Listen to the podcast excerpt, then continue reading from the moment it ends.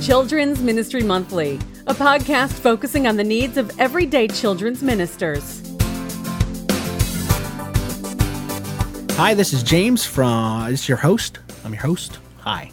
And this is part three in a series we're doing on discipline, just little mini casts. I still haven't thought of a better name for it, so that's what it's going to be. I got to figure out how to spell it. Is there a hyphen in mini cast or not?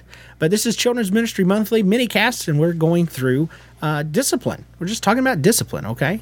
Uh, so get off my back. Uh, if you have any feedback, comments, or anything, you can send that to cmmonthly at gmail.com. But uh, last time we covered um, some some reasons why we don't discipline and some common struggles that we have uh, that keep us from thinking we can discipline properly. Uh, I told you last time we are going to be uh, talking about minimum requirements, the concept of minimum requirements, and we, are probably going to go through some rule making as well. Okay, here we go. Um, minimum requirements for for behavior. That's what it's referring to. What are my minimum standards? Uh, if I can set minimum standards, then I know whether I'm in a good mood or a bad mood that Sunday. If I've set this standard for my kids and I know what I want from them in every situation, any child that can't meet those, even the minimum, I know they need to get in trouble. I know I need to put them on some sort of consequence ladder. We'll talk about that in a second, the consequence ladder concept.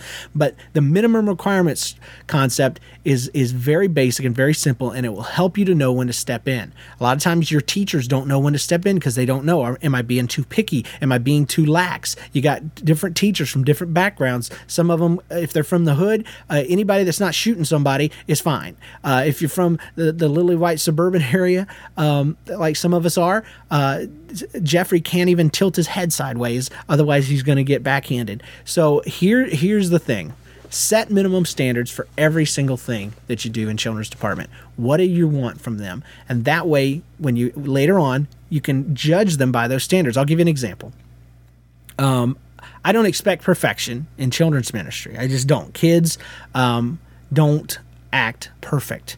So first of all, knock knock that one out. Um, here we go. What is the minimum demands from my kids? Uh, what is the hill that I will die on? Here's an example. During worship in my children's ministry, you don't have to sing. I'm not going to make you sing. You don't even have to look like you're enjoying it. You don't have to clap. But my minimum standard is you do have to stand.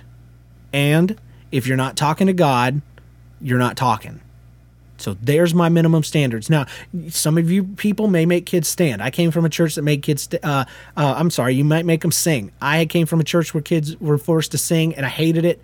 And I think I struggle with worship in public settings t- t- till this day uh, because of that. Because I feel like I have to do what everybody says. Um, so that's just my thing. I don't make kids sing. I don't feel like you can force kids to sing. You can lure lure them into it. You can provide an atmosphere that instigates it. But can I force force it? Should I force it? No, I don't believe so. That's just me. So my minimum standard: stand during worship. Um, during our opening and closing ceremony, when I'm on the stage, there's times you're supposed to be talking and times you're not. And I, my minimum standard for for that when I'm doing my opening and closing is you need to be sitting up, facing forward, no talking. Minimum standard. Um, during class, you don't have to read to the class. I'm never going to make you read out loud because they made me. Um, you don't have to talk. If I answer, if I ask questions, you don't have to answer them. You don't even have to pray. If we're going around the circle, I'm not going to make you pray. But you do need to stay quietly in your seat. Keep your hands and your attitude to yourself. That's my minimum standard. See, now we're not talking about what we want from our kids. We're talking about what we w- the lowest we will allow a kid to go before it's time to step in. Okay. Why is that important? Well, you don't expect very much from your kids.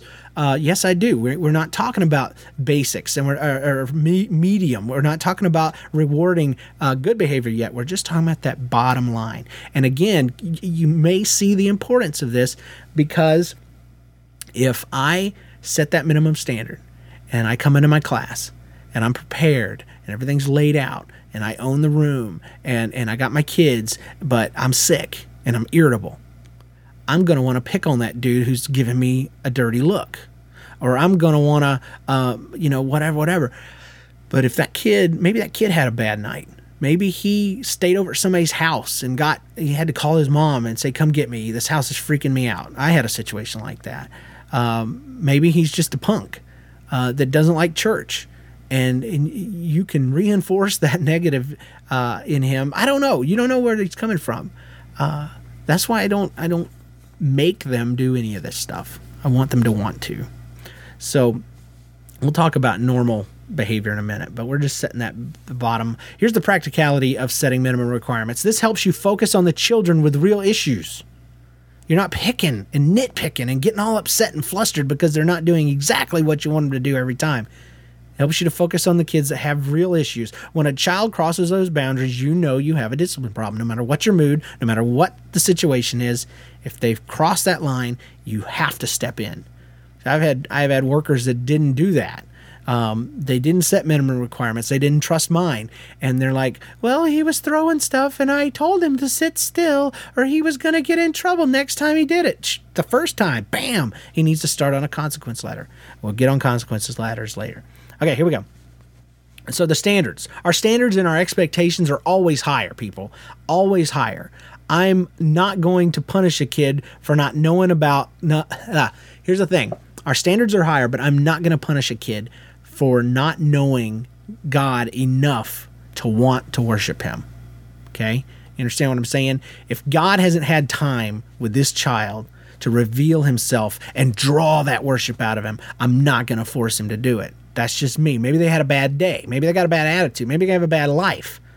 But uh, they can still even if they even if they have all of those things they can still meet my meet my minimum requirements. It's not it's not forcing them to do anything. Uh, standing some of you might not even want to force the kids to stand. For me i find that if i get kids to stand then it's easy for them to start clapping and singing. Half the time they'll do it and I ain't even asked them to.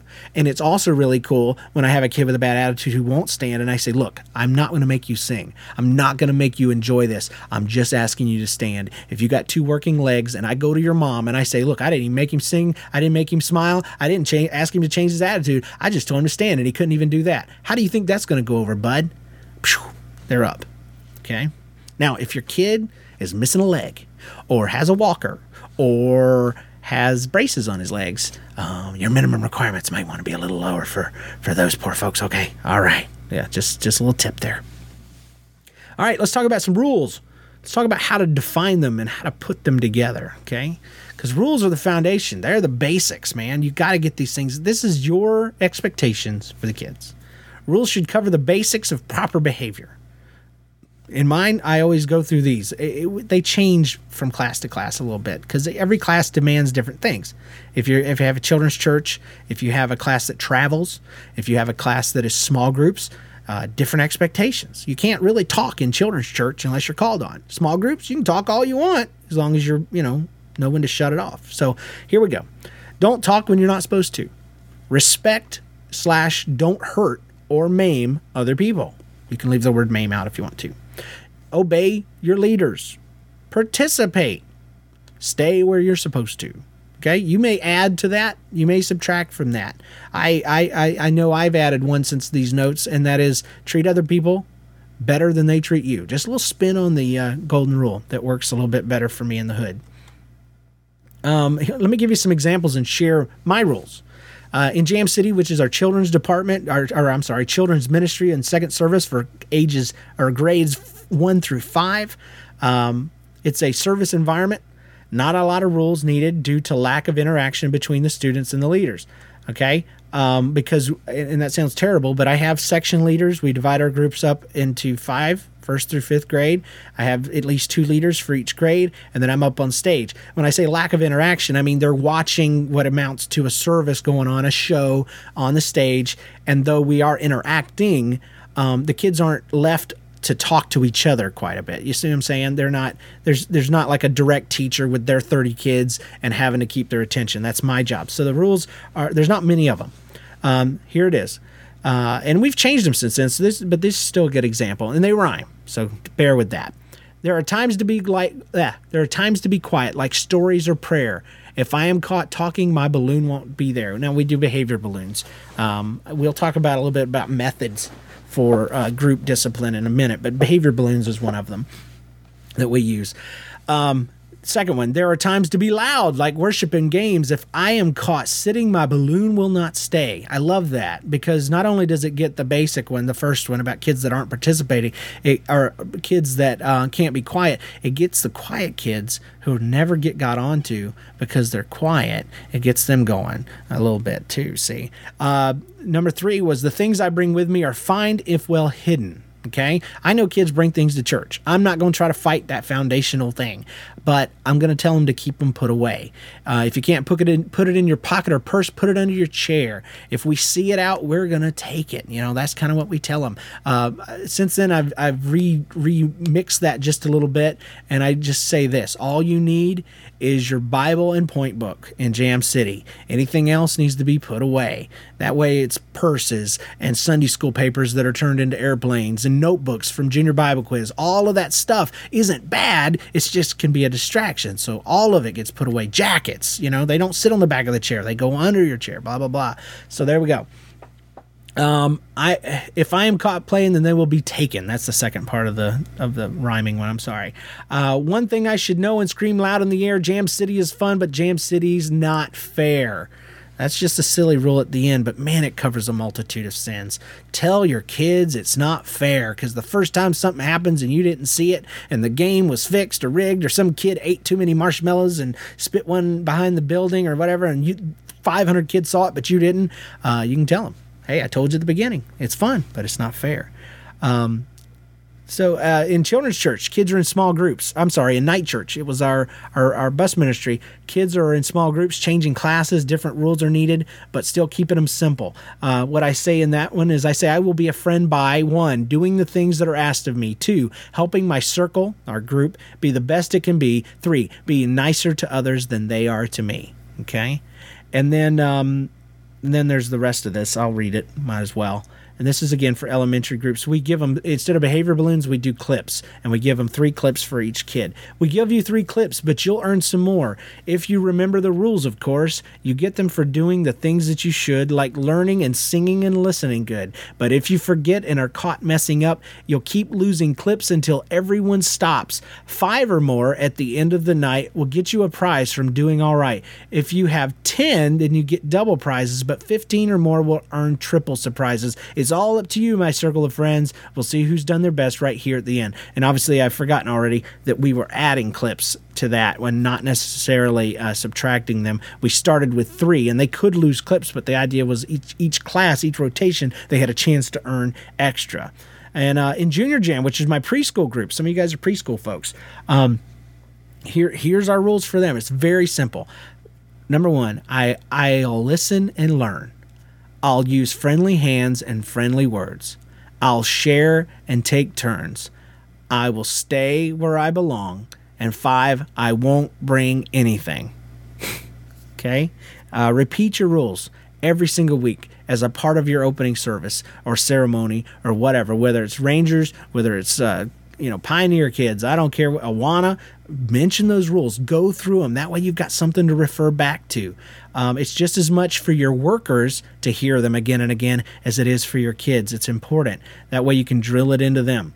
Um, have workers remember them so they can be referred to. It's so great to be able to say, look, was this, was this, um, uh, were you keeping your attitudes and your hands to yourself? No, I wasn't. Were you being loud when you're supposed to be loud? No, I wasn't. Were you being quiet? You know, and you can refer to that in your service. Right now is the time to be quiet, so I need everybody sit up straight, hand your lap, feet on the your legs, nose on the front of your face, staring right at this big fat nose that God gave me for just that reason. We're to go into our Bible story, you know, okay? All right, next time that's going to do it for this time. Um, a little less than 15 minutes, but next week we're going, or next time we're going to turn it over to enforcement. We're going to talk about enforcing our rules and the importance of it because you can have all the rules in the world, but if you do not enforce them, you might as well not even have them. Uh, if you have any comments, feedback, uh, tips, anything I've missed, I'm sure there's a ton. I could talk about discipline forever. Uh, email me, cmmonthly at gmail.com. Make sure you check out the website. Uh, and again, this has been CM Monthly Minicast, part three of I don't know how many parts, uh, dealing with discipline. God bless.